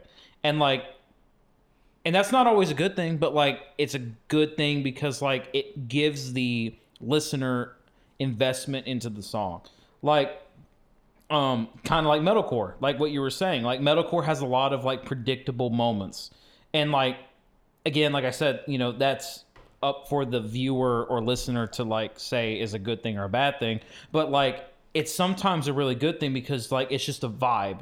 And like and I hate to sound like dude, it's all about the fucking vibes, but like it's true. It's really true. Like I feel like that's what makes good musicianship is like little things that like if you mute certain tracks and you just like really put all of your like love and like just little like things you think matter the most to you, I feel like at one point you'll realize that's what creates the best. Yeah. For sure, yeah. Well, well, Like- I, I feel like it, sure. it's definitely like a blend because because there's a part of me that is like when you make music, it's more like for you, and then if people happen to like it, like good. But at the same time, I, I feel like some of the best stuff is like. You, you know, because uh, you were like mocking yourself about like the vibe thing, but at the same time, it's like you know, you want to write a song that's good, but also like, is this something that people are gonna want to listen to, like something sure. that people can vibe to? I feel like that is an aspect of music. So It's like, a weird medium, and I Yeah. feel like a lot of people either can do or not. And Yeah. I feel like all you got to do is just try. And like, and I, I'm I'm that person that like I have to have like like I will have like four hobbies going at once. yeah, same. And like, I mean, yeah, I remember growing. I think you're probably the reason I have that thing now. it's a problem. I was an only child, and like I was bored most of the time. So like, Yeah. I'm at one point probably being a musician was just bound to happen. Yeah. But like, um, yeah, I mean, it's true. Yeah, that's all I can say. Yeah. Um. So here, here here's a good question. So, what what in general? We talked a little bit about this, but was there ever anything about music? Like, what is it that made you guys want to be musicians and like actively make music? Because we've talked about how we like you know kind of got into it. Like, okay, like this is how I started. But was there anything that really just kind of like what is it about it that you like so much that you want to make music? Like, The sorry. go ahead. the parallels between when I wanted to make music, like really wanted to make music as a guitarist versus wanting to make music as like an electronic music producer is I want to get good enough to recreate the sounds that I'm hearing. Like Sure. ultimately mm-hmm. that's the core goal.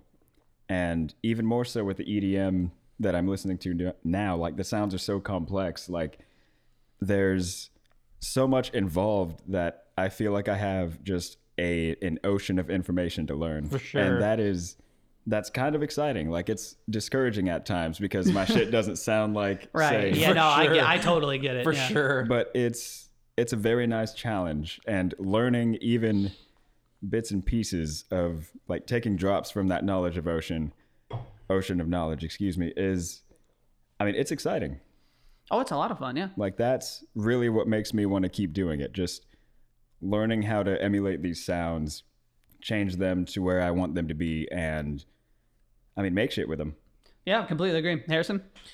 I mean, yeah. I mean, he said it so. I mean, And he said it pretty good. He yeah. said it pretty He- fucking He said it pretty good.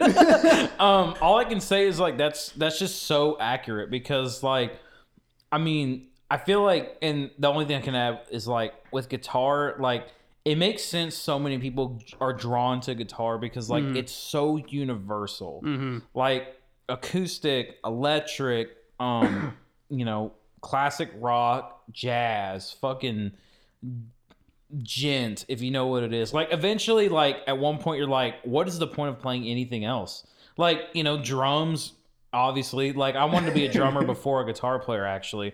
It's just an expensive hobby and Yeah. like honestly respect to anyone that can do it. I mean i still wish i could do it. And like I, I got an idea i guess but like i mean it's true. Like what you said is pretty much true. Like i think um and like what trevor said earlier about like expressing emotion and like what you feel through music is what's more important. Like I think I've heard all of I mean I have heard all of my music instrumentally that I've made and like at this point I like it. You know, maybe, you know, 10 minutes from now if I heard it I'd probably be like, you know, this is garbage. But like it- that's just who I am. And like eventually you have to and this is something I learned with like, you know, the field I'm in cutting hair, you have to take your eyes off of it for like a couple of seconds and just come yeah. back to it because like I feel like eventually you'll like it and like because I think I mean I think we said this before the uh, the podcast Rome wasn't built in a, Rome wasn't built in a day and you have to really understand that like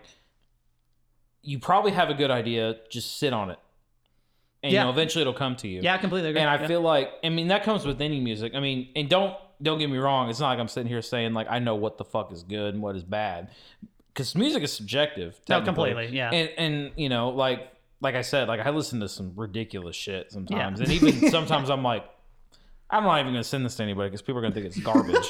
but like, you know, it's just subjective. You Yeah. know, it's No, just got you. really subjective and. I feel like at one point, as long as you are getting something out of it, keep doing mm-hmm. it. Oh, yeah, yeah. You should just keep going and don't stop. Like, don't stop until you are completely finished. Yeah. Even if I don't like it, fuck what I think. Yeah. Straight up.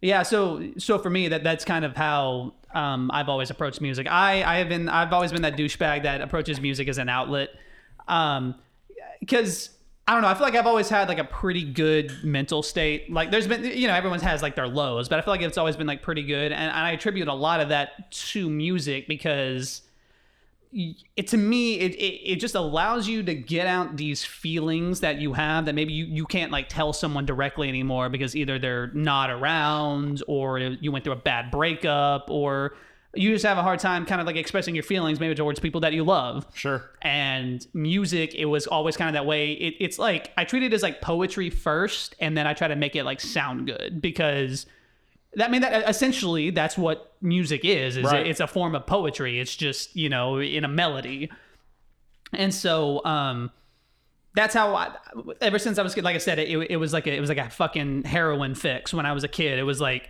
first song I ever wrote. I was like, man, this bad breakup, and like you know, you always kind of turn to music as like you know when you're feeling sad, you like you, you know you go and you listen to good music that you like, and you you feel better. So it's like, but I took that and I was like, well, maybe I can make something that I like, and Sure. that and so from that first moment, like I said, like being a little sixth grader and like writing the song about this girl, it just made me feel so much better because it's like even if I can't tell this person how I feel, like I have put it out into the world. Sure. And if they choose to listen to it, so be it. If not, whatever the message is out there, you can find it if you want. And I have always appro- ever since then i have always approached music like that and so like most admittedly most of my music has always kind of been about like either unrequited love or like breakups that go bad like i don't really have too many just like happy songs for the sake of being happy but like to me like that's what attributes the most to like my good mental state is that it's like when you have these shitty moments that are hard to deal with I go and I deal with it in my own way, like Sure. this. So it's like even if the technical problem has not been resolved,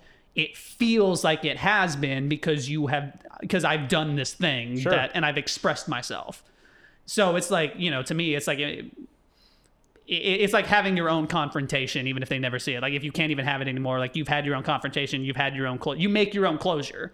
And so like I remember Zach and I like we got really fucked up one night. We were talking in the we were talking here, and that, that's kind of like how I told him that I approached music. It was like, yeah, it's like closure that you make for yourself, and that's that's always been how I have approached it, and it's just always worked really well for me, and that's why I continue writing songs. Even if I don't give two flying fucks if anyone listens to my shit, but it's like it's out there, and if you want to, like, go right ahead. publicity and money should never matter. No. And I feel like honestly, don't let any conservative or like don't let any fucking suit and tie politician type people tell you like that creativity and art doesn't matter because it's so powerful. Yeah. It's so fucking powerful. Yeah. And like it I, and I mean it. Like it's true. Like Yeah. it, it like I've seen it move like political views. I've seen it move anything. Yeah. It's insane. Like it's I think that's what also draws me towards music is that like it's the ultimate freedom of expression.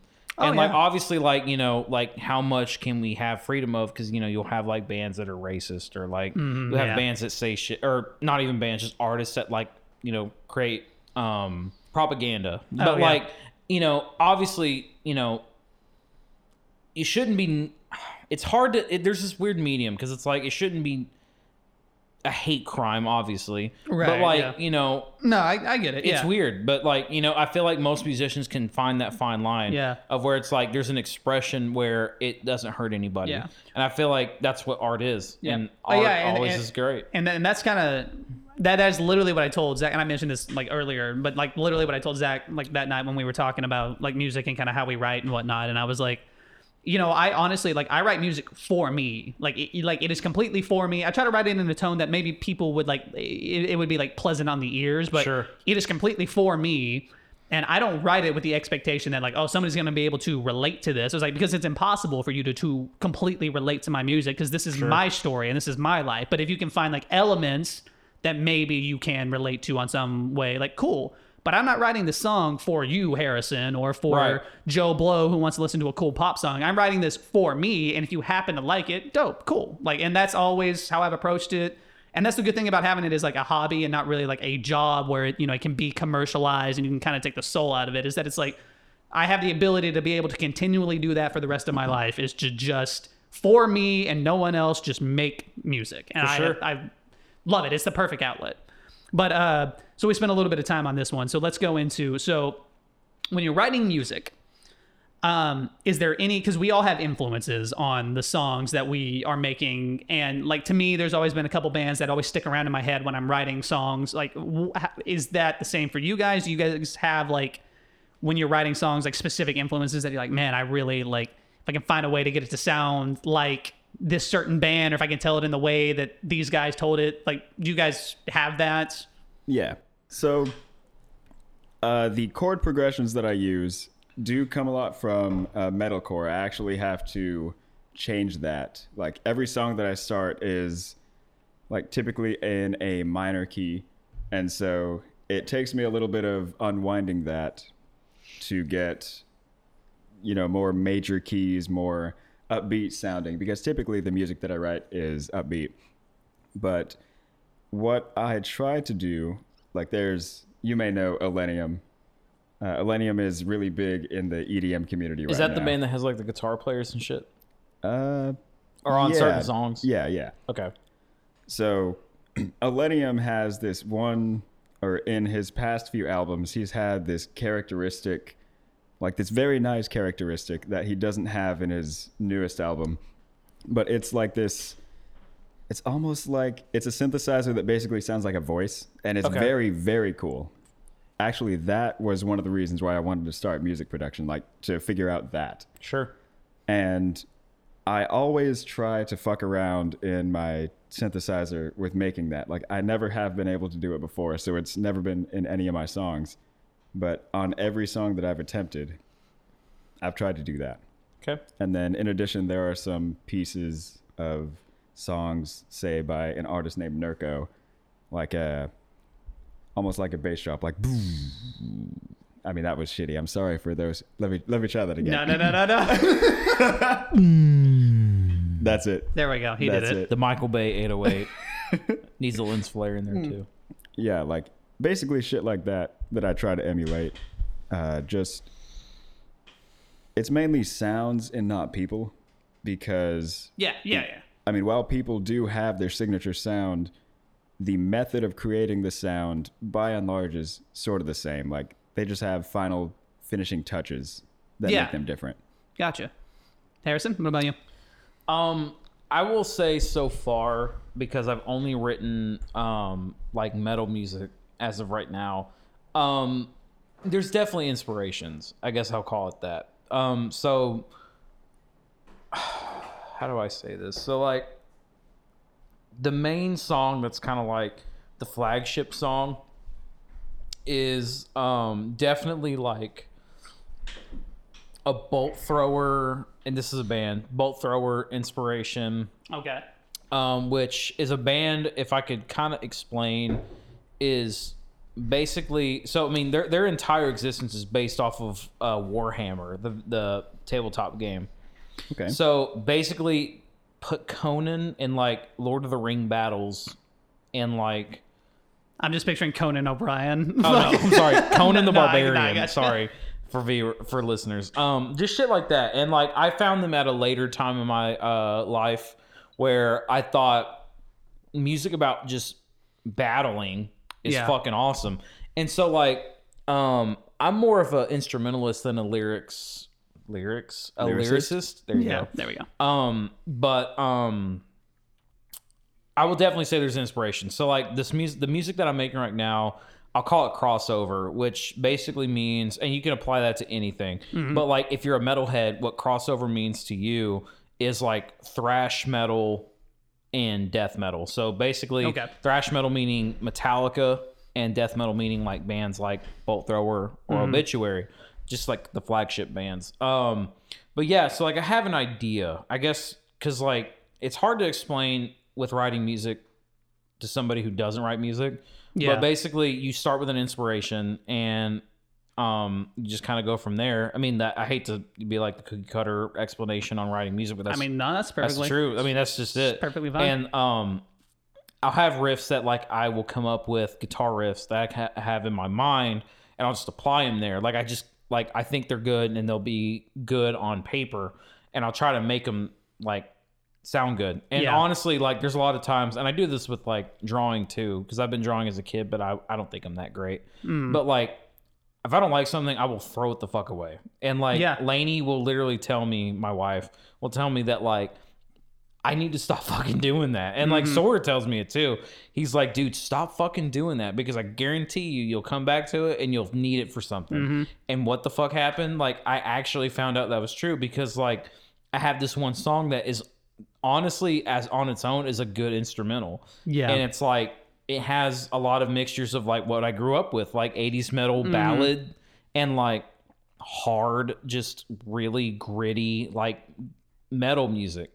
And um that just that's just how it is. So like when it comes to recording music, I really look for um because like I said, I'm not a lyricist. I look for the like you know the the money riff, like I mentioned earlier, something that really catches you, something that really draws you in, and shows itself, but not for too long. I feel like there's a lot of, I mean, for instance, if you've ever heard the song "Walk" by Pantera, mm-hmm. it's got that money riff that's like bow bow down down bow down down bow down, mm-hmm. and it comes in and it leaves perfectly. Like it, it's just it, that's probably the best money riff song I can think of that's metal.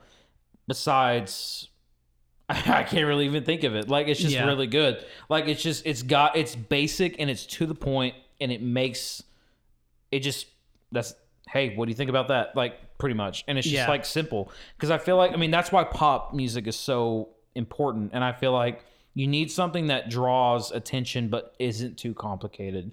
But like you don't want something that is going to make the viewer feel like you're they're too stupid to listen to it. Right, because I, yeah, I yeah. hate pretentious music. And there's a lot a lot of that is with indie music. And that's a mm-hmm. lot of like like there's a genre that I do like but there's a lot of it I don't like called math rock Uh, yeah. math I do yeah. like math rock and, I love um, math rock. I, yeah no I'm not Yeah, yeah. shitting on it No, no, no, but I understand what you like mean. Like Polyphia they're like probably the flagship band now Mm. I guess of it but um I can appreciate it and like as a musician I can sit there and be like this shit is insane like I don't know how I Yeah. couldn't even like I tried to just fuck with it and like I tried to figure it out on my own and it's, it's insane I can't It's- I can't fucking believe it It's so impressive. It's fucking cool. and I feel like that's why a lot of people, the people that shit on math rock, are people that aren't musicians. And if Yeah. they are musicians, they're shitting on it because it's like the new thing. It's just cool Yeah. to hate it.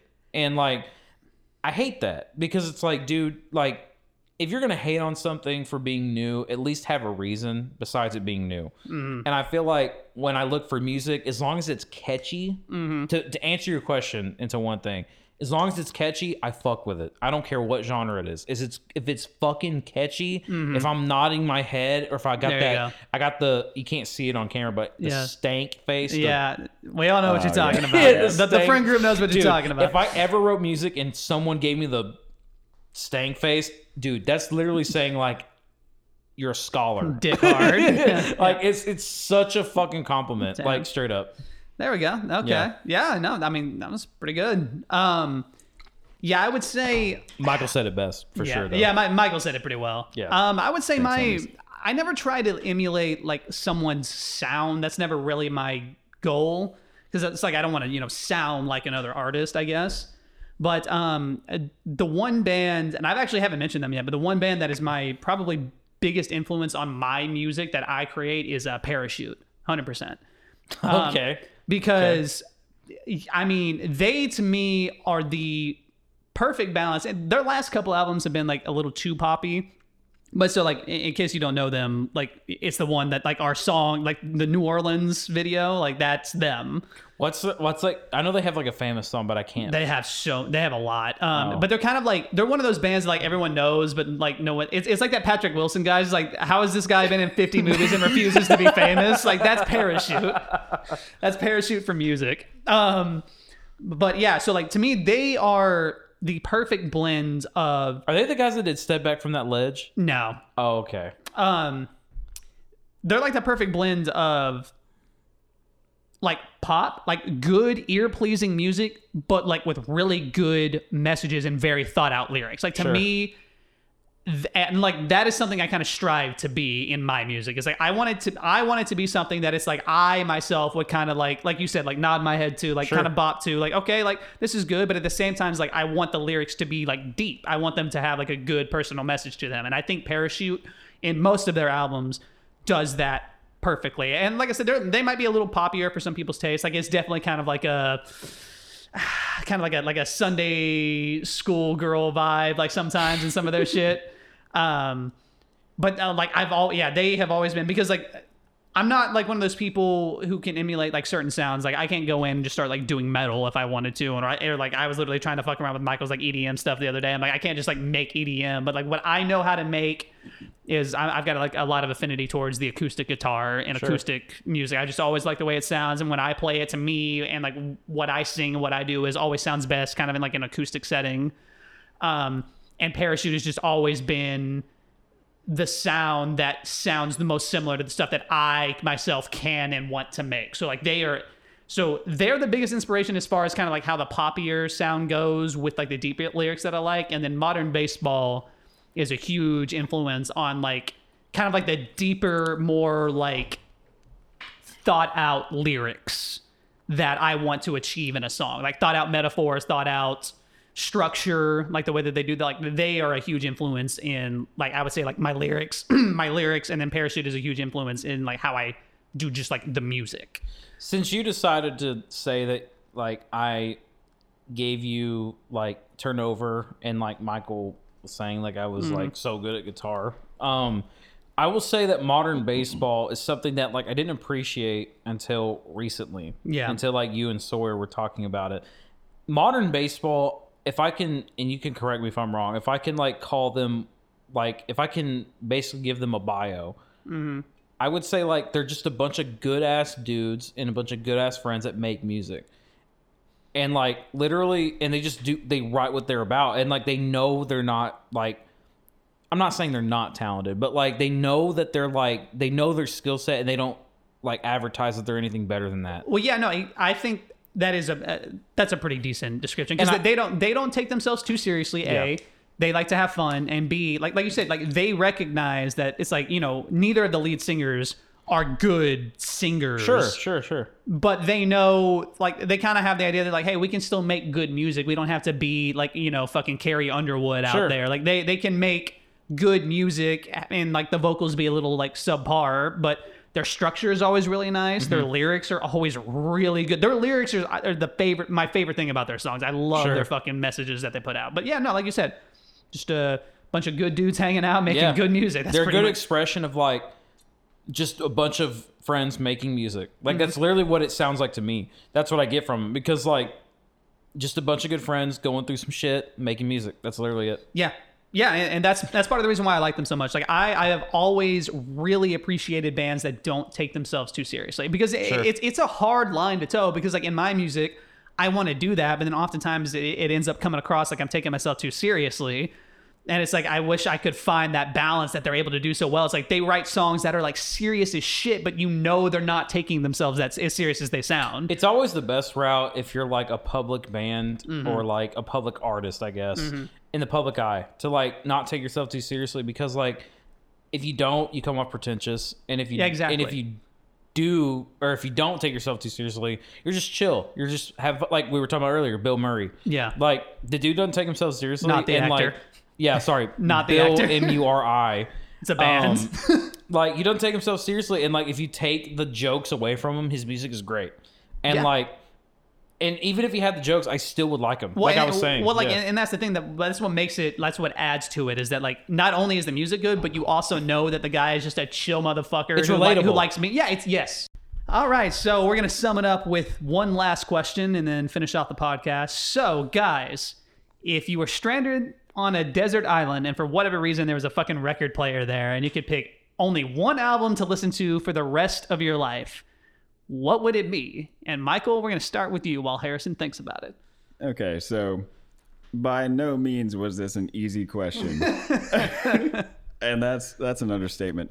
But the album that I would choose is Illenium's Awake Okay.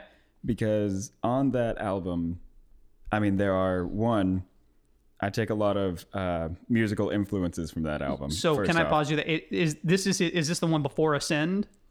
Yes. Okay, go ahead. So Ashes was the first, Awake was the 2nd Mm-hmm. Ascend was the third. Awake has, uh, well, I mean, like I said, it's where I take a lot of musical inspiration from. Like it's got the what I consider to be Illenium's quintessential sound, mm-hmm.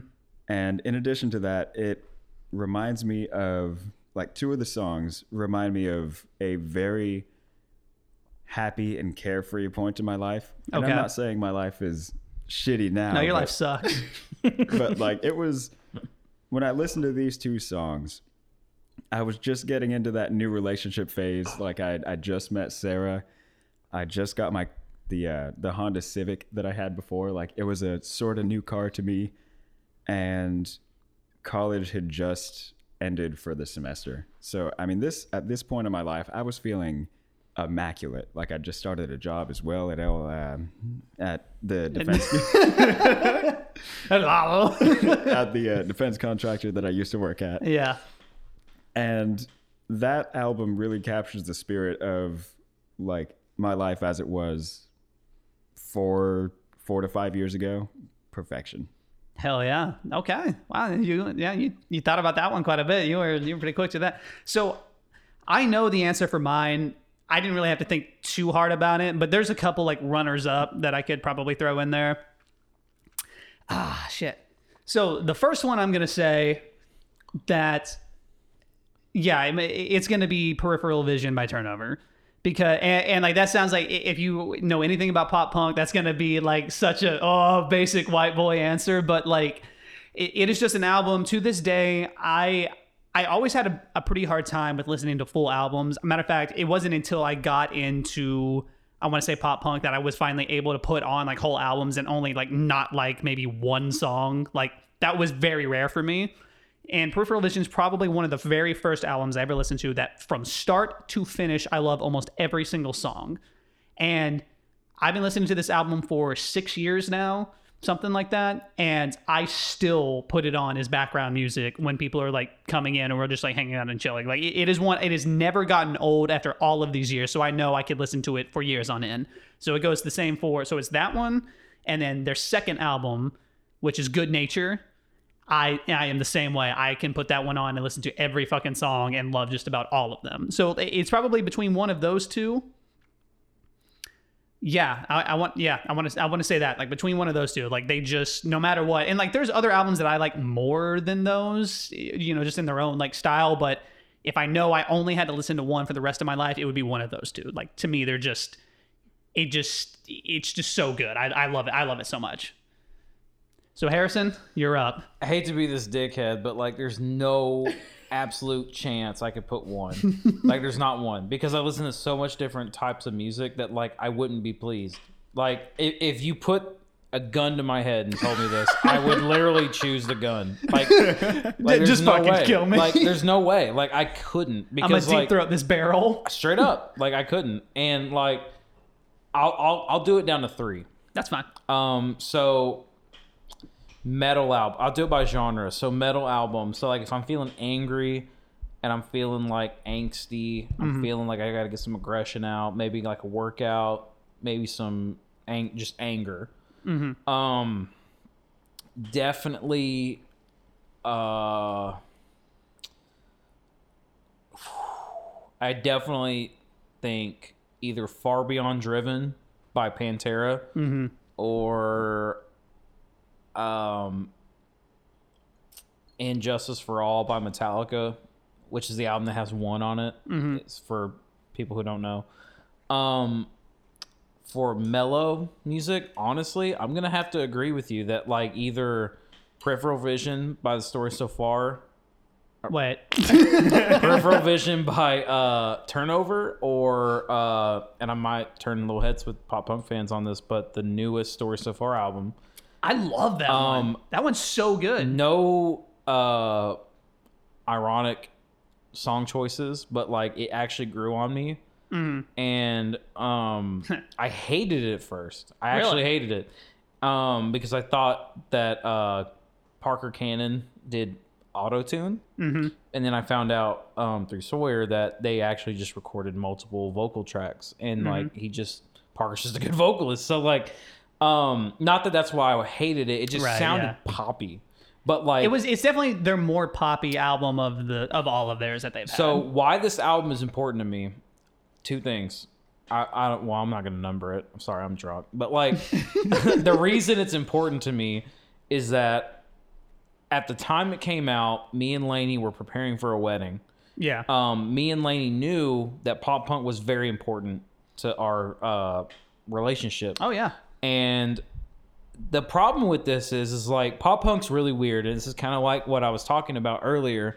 Like you can't. For me, I grew out of it because like I'm in a really happy state of my life, and I'm kind of like Yeah. past heartbreak, and like there, that's that, were I, talking I about hope, that. literally yeah, same Yeah. exact thing. I, I, completely hope get that's it. never gonna happen. So like, what happened? Stories So Far wrote a grown up album, is what I call it, and they wrote a Mm-hmm. Yeah, song called yes. "Take Me as You Please." Yeah. and I know when I heard that uh, song, I was like, I'm gonna walk down the aisle to this, and I literally, or not walked down the aisle, I walked Yeah. at, like for, after being legally bounded by marriage. Yeah. Like I, that's literally what I walked down to, and like I remember it was like a fair like, fuck you if you like "Uh, fairy tale, but like straight up like walking away Yeah. from the ceremony to take me as you please was like fairy tale. I shit. I loved it so much. Like like you guys were playing that whole time as like a pop punk playlist, and I absolutely loved it. Like because it's like Yeah. I, I I I understood it. Like I got it, and it's like I understand why people like you know Matt, like Matt and your mom probably didn't like it all that much because Sure. like oh it just sounds like a bunch of you know angsty bullshit. Well, that's but why it's like that's why I like the story so far Yeah. because they finally wrote something that's not depressing. So I actually I actually wanted to follow up with that. So like um to me the song that made me realize that they had grown up was uh They upside, upside down like the Oh. story so far like Yes. upside down Yes. because literally like that's kind of what they comment on in that song It's kind of like you know hey like you're turning 24 and like you kind of realize that some of the things that you were like angsty about like you know all that shit doesn't really matter that anymore song like, literally is about being 24, isn't it? Yes, yeah. Like like you turned 24 staring in your face. Like that was my fucking caption when I turned door. That 24. is where that song came from. Yeah, upside down by uh, 24, yeah. Yeah, and that, that Um, and that's literally it. Is that like they kind of go in there and it's like you can tell they're kind of commenting on like how they used to feel about things. and Right. it's- yeah. So my the last one. Sorry, this is so long. Um, so I covered you know anger. I covered emotion. So the last one is like fuck around music is what I call it. Okay. So honestly, either Van Halen's 1984 okay. or I might say um, a day to remembers. Uh, what's the album with Downfall of Us All on it? That's homesick, isn't it? Homesick. Yeah, that's Okay. homesick. And kind of to address what Michael was saying again, it's the nostalgic thing. Yeah. And like, um, obviously, like I honestly like for those who have heart more, Mm-hmm. but homesick is such a like it takes me back type thing. I think it encapsulates almost all of our like early high school years. Absolutely. Like, and a day to remember is so important. Like what Michael was saying is like why he likes that band, and it's the same reason. It's like they they're they're so genre prolific. I guess prolific is the right word. Like they do so much like different types of ex, like genres at once, and maybe like maybe transcendent is that kind of That's probably the right something word. like. Transcendent. Yeah. Yeah. um they do so much different shit and like even nowadays they're that it's true like they do pop music that i absolutely fucking hate now but like i mean not to shit on them No, like, no, I get it, I get something it. i think is that like I, w- I would rather hate a band for making music that i don't like than making the same album for five years like it's No, yeah, well, because then it becomes uh, vanilla. Is, Exactly. is- It's just like, yeah. dude, okay, we get it. You can do it. Can you not? Like, like, no. but like, no, homesick is such a like, I. It's so like simpler times type Yeah. music. No, And I it's, like, completely get it's it. So huge nostalgia factor. It's so like simpler times, and it makes me miss those times. Even Yeah. when I obviously I look back, I'm like, I'm glad I'm not that person anymore. But like, I totally would go back Yeah. right now if I could. Yeah, and, and that's and that's that exact thing that you just said is exactly why I also hold like a very special place in my heart with peripheral vision. Is Sure. that like because that was like one of my best years in college. That's really when I started becoming like who I am today. Like, cause like high school Trevor and early 20s Trevor are two completely fucking different people. and I feel like that kind of marked the point where I was like really finding myself and like my life it just happened to line up like perfectly well. And so it's like that that album will always kind of be like this moment of like huge change. and so I sure, for sure. completely I completely agree with that. Yeah. And so every time I hear it, it immediately takes me back to my dorm like my uh, my first apartment with John in at Texas Tech and it was just fuck yeah, I completely get it. I, one more thing I want to add, and I think it's something that like I feel like we should all congratulate each other on is that like we can appreciate each other's music taste, and I feel like somewhere in the middle we've met. Yeah. And I feel like we've met and been like, "What's up, dude? Like, how you Yeah. doing?" And then we just go our own way. Yeah. And I feel like we can appreciate that and we could all come together and be like, whoa. Like I feel like Yeah. giving someone a new taste of something is always important. Yeah, And yeah, I feel like even if you fucking hate it, fuck it. What do you like what do you lose by finding it? Like what do you Yeah. lose by like knowing it exists? Well, the, the- Like I mean, nothing. literally acquired things are a taste. Like like a lot of these bands that I first listened to, like Modern Baseball. When I first heard them, I didn't like them. Sure. I, and it was only after like they kept popping up on Pandora that I was like, okay, you know, I dig this shit, and now they're like my favorite, one of my favorite bands of all fucking time. Right. so it's like, yeah, no, like you got to you got to open yourself up to hearing new shit. Sure. And so I, I promise you, I feel like, and dude, you can be like, you can sit there and tell yourself, like, dude, like, I'm too cool for this. I'm too, like, Yeah. I'm too good for this. Like, fuck that shit. Like, Yeah. you uh, ever, I can tell you any person that likes music, and if you don't, the fuck is wrong with you? Yeah. Like if, if you like music, you have a guilty pleasure. And it's not even really a guilty pleasure. It's like you just grow up. Like Yeah. you're too old. No, any I- any yeah, I age get is it. too old to Oh, be that okay, way. so actually, we never got to that. We'll Oh, finish shit. it up. We'll finish it up with this All one. right, all right. Guilty pleasure. One guilty pleasure that you like that you that you would know what, as you just said a minute ago, maybe other people would consider embarrassing. Caramelldansen. Who? What is that? Say it again. Exactly. Uh, it's Caramelldansen.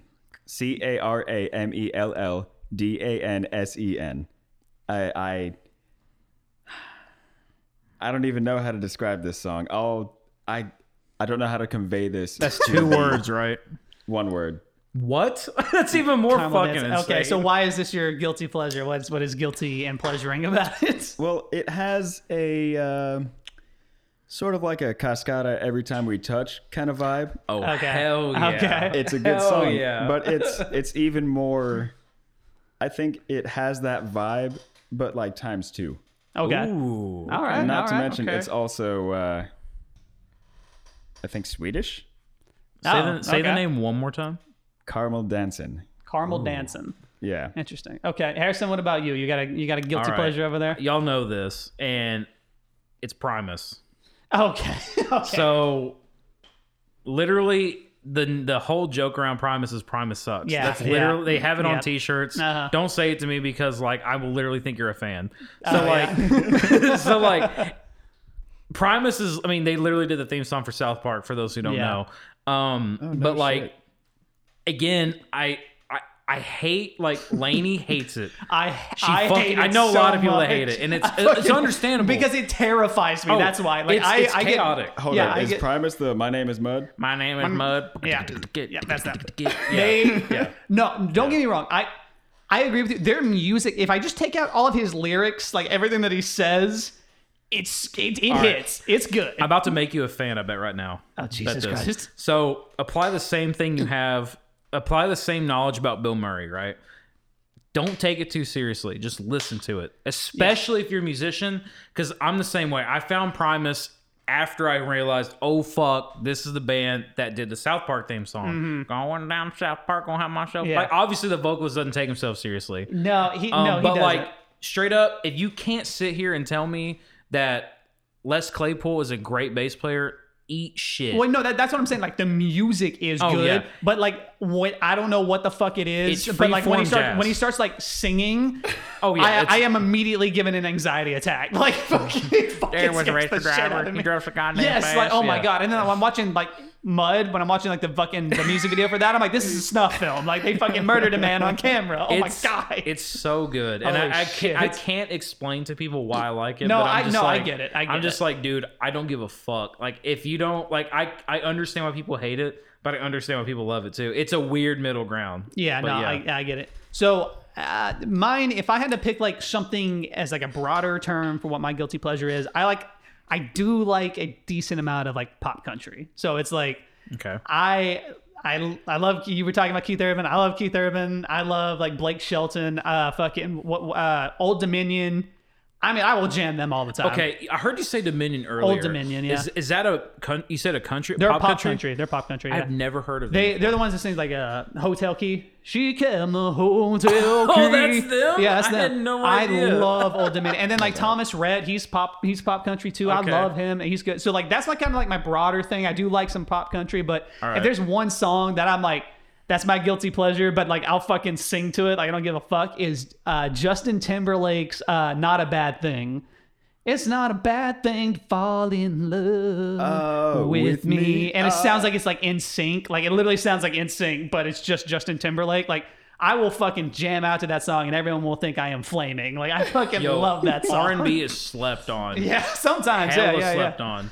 Yeah. It's good. All right, so we're gonna go ahead and wrap it up there. We've been going for about the allotted amount of time, so I want to thank you guys so much for tuning in to another episode of the Modern Goodies podcast. I have been your host Trevor King Minor, and on the mic we have had Michael and Harrison. So tune us tune in to next week for season one, episode nine. We are almost done with the season, and we will tell you what the topic is there. So uh, thank you guys so much for tuning in, and have a good night. Thanks for listening. Pornhub.com. That's-